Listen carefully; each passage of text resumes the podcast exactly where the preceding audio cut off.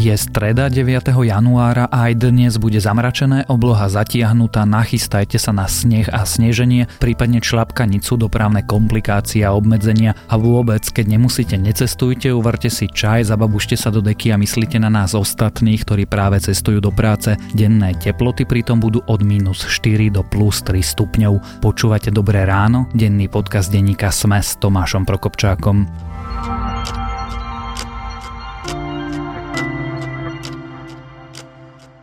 A teraz už krátky prehľad správ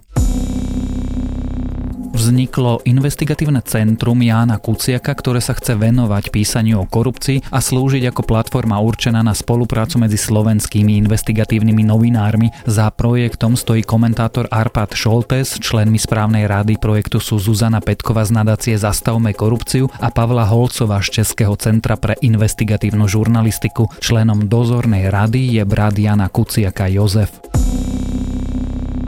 Poslanec SAS Ondrej Dostal podal trestné oznámenie v súvislosti s informáciami o nahrávke rozhovoru medzi Marianom Kočnerom a bývalým generálnym prokurátorom Dobroslavom Trnkom. Myslí si, že mohlo dôjsť k zneužitiu právomoci verejného činiteľa alebo k trestnému činu príjmania úplatku, podplácania alebo nepriamej korupcie.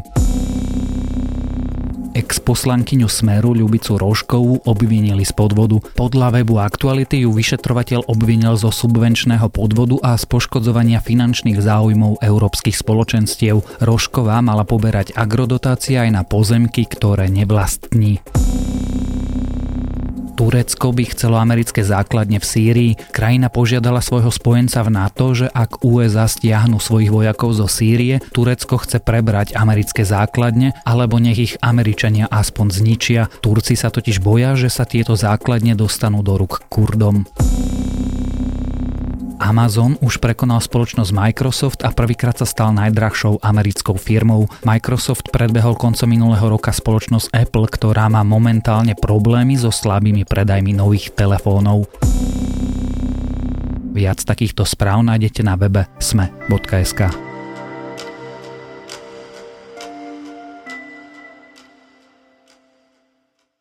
V návrhu sú mena kandidátov, ktoré by rád vymenoval aj také, ktoré nikdy nevymenuje, odkázal prezident Andrej Kiska a Robert Fico v motivačnom liste zase hovorí o ochrane ľudských práv a slobôd. 40 ľudí sa rozhodlo, že bude kandidovať na ústavného sudcu, medzi nimi okrem Fica aj Radoslav Procházka, štátna tajomnička ministerstva spravodlivosti Edita Funtner, poslanec Peter Kresák či rektorka policajnej akadémie Lucia Kurilovská. Kandidatúra na ústavný súd však ukázala aj ďalšie zaujímavé veci, napríklad, že Robert Fico je stále zamestnancom ministerstva spravodlivosti a od roku 2000 len čerpa voľno. A bývalý predseda ústavného súdu Jan Mazák zase v denníku N prišiel s teóriou, že Fica za predsedu vymenuje Andrej Danko a obíde tak prezidenta. Ešte prešiel len zhruba deň, odkedy Fico oznámil kandidatúru a už tu máme chaos, na ktorý sa dnes znovu pozrieme s komentátorom denníka SME Petrom Tkačenkom. Kampaňou ste naznačili včera v Prahe e,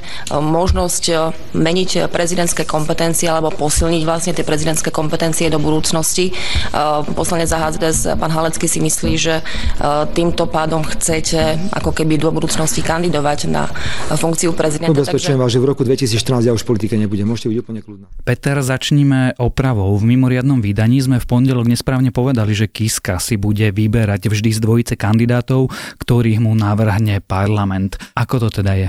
Áno, priznám sa, že bol som v tom taký domotaný, že som si neuvedomil, čo vlastne platí a neplatí. Takže platí vlastne tá stará pôvodná úprava, že parlament prezidentovi zvolí dvojnásobok kandidátov, koľko ich má prezident vymenovať, to znamená v našom prípade teraz 18 a potom si prezident z nich vyberie polovicu, teda 9 a tým je to vybavené. Ak sa nemýlim, opäť toto je skôr úloha na ústavných právnikov, ale technicky to vyzerá tak, že parlament bude voliť až dovtedy z týchto 40 mien, kým sa ich nenaráta 18. To je v tajnej voľbe.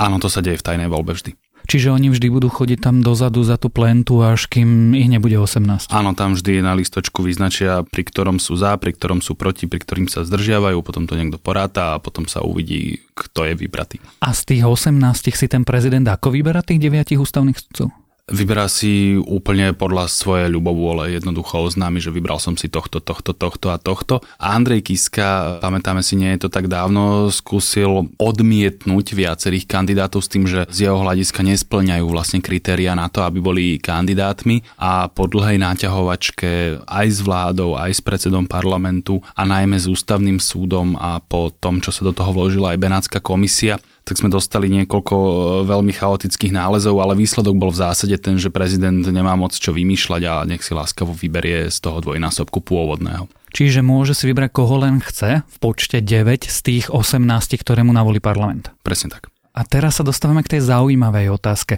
Prezident totiž e, včera povedal, že... V návrhu vidím mena niekoľkých ľudí, ktorých by som s radosťou vymenoval, aj takých, ktorých by som nikdy nevymenoval. Myslel tým Roberta Fica? To samozrejme nemôžeme s istotou vedieť, ale z logiky nejakej politickej dynamiky mne sa zdá zrejme, že myslel práve jeho a že to bol odkaz pre Roberta Fica. Prečo je v takejto situácii, a ja sa to pýtam znovu, a už som sa ťa to opýtal predvčerom, Robert Fico celú túto maškarádu ochotný podstúpiť? Na to sú v zásade dve vysvetlenia. E, jedno vraví, že má to nejako vymyslené a že teda tá ráda bude mať úspešný koniec a to druhé vysvetlenie je také, že tá jeho vôľa odísť je taká silná, že je ochotný to skúsiť aj za cenu tých e, povedzme reputačných škôd prípadných.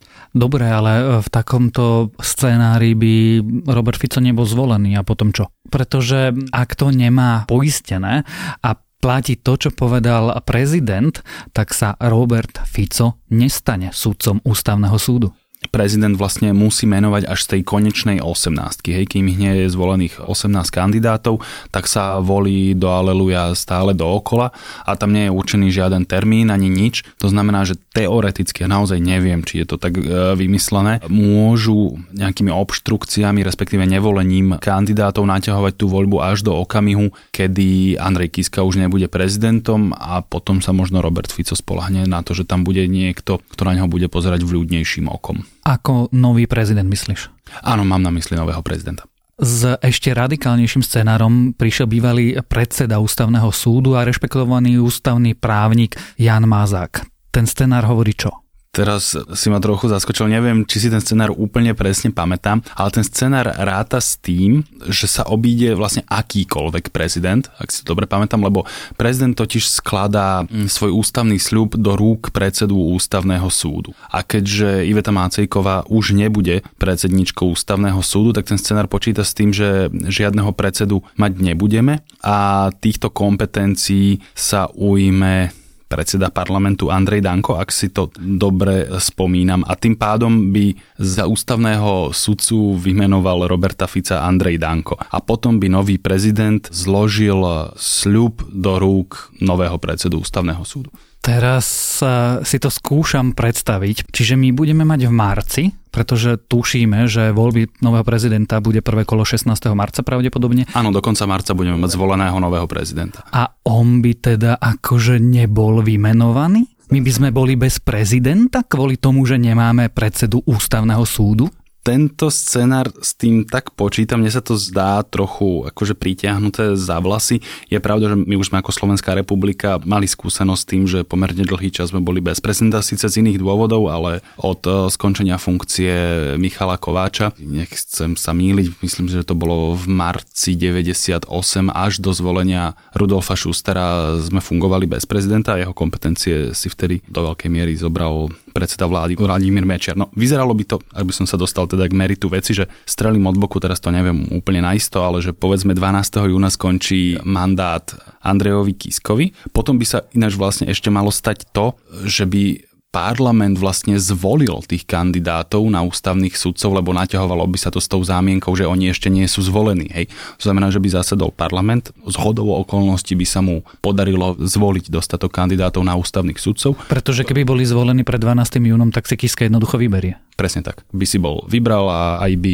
vymenoval e, nového predsedu ústavného súdu. No, takže potom by zasadol parlament, navolil by tých kandidátov, Andrej Danko by z nich vybral, vybral by aj predsedu ústavného súdu a potom by sa akože konala inaugurácia nového prezidenta, ktorý by sa ujal mandátu zložením do rúk, čo ja viem, Roberta Fica napríklad. Takto si ja, laik, predstavujem ústavnú krízu. Ty si myslíš, že by Robert Fico a Andrej Danko riskovali niečo takéto s mnohými našlapnými mínami len kvôli tomu, aby Robert Fico mal pohodlný dôchodok? Zdá sa mi to naozaj, že veľmi pritiahnuté za vlasy. Je tam, ako vravíš, e, veľa nášlapných mín a nerobím si naozaj o týchto dvoch pánoch žiadne ilúzie, ale toto by hádam ani oni neboli ochotní urobiť takú strašnú šaškáreň za týmto účelom, aby sa z Roberta Fica stal predseda ústavného súdu, respektíve ústavný súdca ako taký. A potom, opäť opakujem, ja nie som ústavný súdca, ale mne sa zdá, že tomuto celému sa predseda úplne elegantne vyhnúť zo strany Andreja Kisku, ak on po odchode Ivety Macejkovej vymenuje nového predsedu ústavného súdu, v tomto ho ústava nejako neobmedzuje. Z tých štyroch, čo tam zostanú. Hej, z tých štyroch, čo tam zostanú, on si niektorého z nich vyberie a ten môže samozrejme prijať sľub nového prezidenta a tým pádom vlastne celý tento scenár padá. Ale hovorím, aj bez tohto sa mi to zdá naozaj veľmi komplikované a predovšetkým veľmi nedôstojné. Kedy sa stalo normálne, že aktívni politici sa stávajú súdcami ústavného súdu? Ja si to totiž predstavujem tak, že ústavný súd to nie je odkladisko domov sociálnych služieb. To je rešpektovaná ustanovizeň, kde by mali byť najlepší z najlepších v tom súdnom stave a že tam tí najlepší z najlepších aj budú. Neviem, či by som použil slovo odkladisko, ale oni politici alebo poslanci na ústavný súd chodili aj v minulosti. Ja si teraz pák ruky spomeniem na Petra Brňáka, ktorý bol poslancom za HZDS, ale máš pravdu, že držala sa aká taká štábna kultúra, že zvyčajne sa tam teda posielali ľudia, ktorí aspoň e, sa tvárili a mali aspoň minimálny, tak povediac, odborný rešpekt e, medzi ostatnými. A toto sa prelomilo podľa mňa, nech mi pani Lášáková odpustí pri pani Lášákovej, pretože aj Mojmír Mamojka. Oni boli dvaja poslanci za Smer, ktorých e, Smer poslal na ústavný súd. Mojmír Mamojka mal relatívne dobré renome. On sa právu venoval naozaj celý život. E, bol aj vplyvným akademickým funkcionárom, takže to by sa vedelo prejsť, ale pri Jane Lášákovej to bol naozaj problém. To sa nedalo nejako obhájiť a vlastne tým okamihom, ako keby sme si už povedali, že sa môže takmer čokoľvek predstaviť, že by ho niekto prekonal. Samozrejme sú tam aj rôzne iné možnosti, ako sa dá odmietnúť takýto kandidát, ale keď som si pozrel, čo všetko, čo všetko splňa, čo všetko predložil k tomu, tak dosť dobre si neviem predstaviť, že človek s takouto 30-ročnou praxou by nemal byť. A ja si myslím, že nielen súdcom, ale aj predsedom ústavného súdu, ale bavíme sa o tom, že ja som predložil kandidatúru na voľbu kandidáta ústavného súdcu do Národnej rady pre nášho predsedu Roberta. Počuli sme poslanca Smeru Martina Glváča, ako hovorí o kandidatúre Roberta Fica. Peťo, ty si ako myslíš, že to dopadne celé? Kto bude kandidátom a potom sudcom ústavného súdu? Teraz sa trochu zahrám na politika, že najprv si poviem to, čo ja chcem, ale potom ti aj odpoviem na ja tvoju otázku. otázku. položím znovu potom. To bude super, ty sa zahraš na moderátora. Takže ja by som k tomu povedal, že pre mňa je to veľmi vtipné, že Robert Fico chce byť ústavným sudcom, lebo on už naozaj mnohokrát a opakovane preukázal, že on nerozozná ústavný a protiústavný zákon, aj keď je to úplne očividné. Pamätáme si, že si založil kariéru na zákone o preukazovaní pôvodu majetku, že on bol premiér, ale teda jeho vláda presadzovala ten ten vyvlastňovací zákon pri stavbách diálnic, alebo potom mali sme zákaz zisku zdravotných poisťovní, trojkári na gymnázium, ktorí nemali ísť. A toto všetko bolo spáchané s posvetením Roberta Fica ako či už navrhovateľa alebo predsedu vlády, takže podľa mňa, že dokonca aj odborne úplne zrejme, že on tam nemá čo robiť, hej, že keď on chce, tak on proste nevidí nič. A, a to je podľa mňa veľmi naivné robiť si ilúzie, že on toto politické bremeno odhodí a odrazu z neho bude kovaný odborník odborník. Ale jeho motivačný list je krásny. Áno, jeho motivačný list je pekný, keby sme ho nepoznali, tak mu možno uveríme, že ľudskoprávny svetuškár, ale moc mu to neveríme. A ako to teda dopadne? Kto bude tým kandidátom a teda následne možno aj sudcom ústavného súdu? Toto je samozrejme skôr typovačka ako nejaké odborné predvídanie, ale vzhľadom na to, čo sme videli, čo nám predvádzal Robert Fico pri tých jeho veľkých stratégiách, ktoré mal navymýšľané a väčšinou odišiel s hanbou, tak ja si myslím, že aj tentokrát to tak bude, že on sa tam nakoniec nedostane. A to už by bol koniec Roberta Fica? Tak on sa bude tváriť, že sa nič nestalo, veď on si len tak akože niekam odskočil, ale podľa mňa to bude veľký problém predovšetkým pre jeho stranu, lebo on sa zrejme bude tváriť ale ako líder Smeru, ale on bude líder, ktorý vlastne explicitne ešte pred chvíľou, lebo čakajú nás relatívne čoskoro voľby, vravel celému Slovensku, že on už nechce byť členom Smeru, lebo ty pri podávaní kandidatúry vlastne dávaš písomný sľub, že vzdáš sa členstva teda zjavne tým povedal, že on nechce byť viac politik a smer nikam viesť a zrazu sa bude tváriť, že vlastne po ničom netúži viac, než zachraňovať Slovensko pred eh, rozvratom pravicového zlepenca, tak to bude že veľmi čudné a podľa mňa aj voliči proste tomu, že nebudú môcť veriť minimálne nejako inštinktívne. A čo urobí Peter Pellegrini? Ten sa bude len tak pozerať, ako Ficovi by to nevyšlo, potom by sa vrátil, potom by chcel byť znovu víťaz. Jednu typovačku už som urobil, tak môžem aj druhú. Ja si myslím, že áno, bude sa tváriť, že je to vlastne všetko v pohode. Predpokladom o ústavnom súde, o možných kandidátov na ústavných súdcov a o možných budúcich ústavných súdcov ústavného súdu sme sa rozprávali s komentátorom denníka SME Petrom Tkačenkom.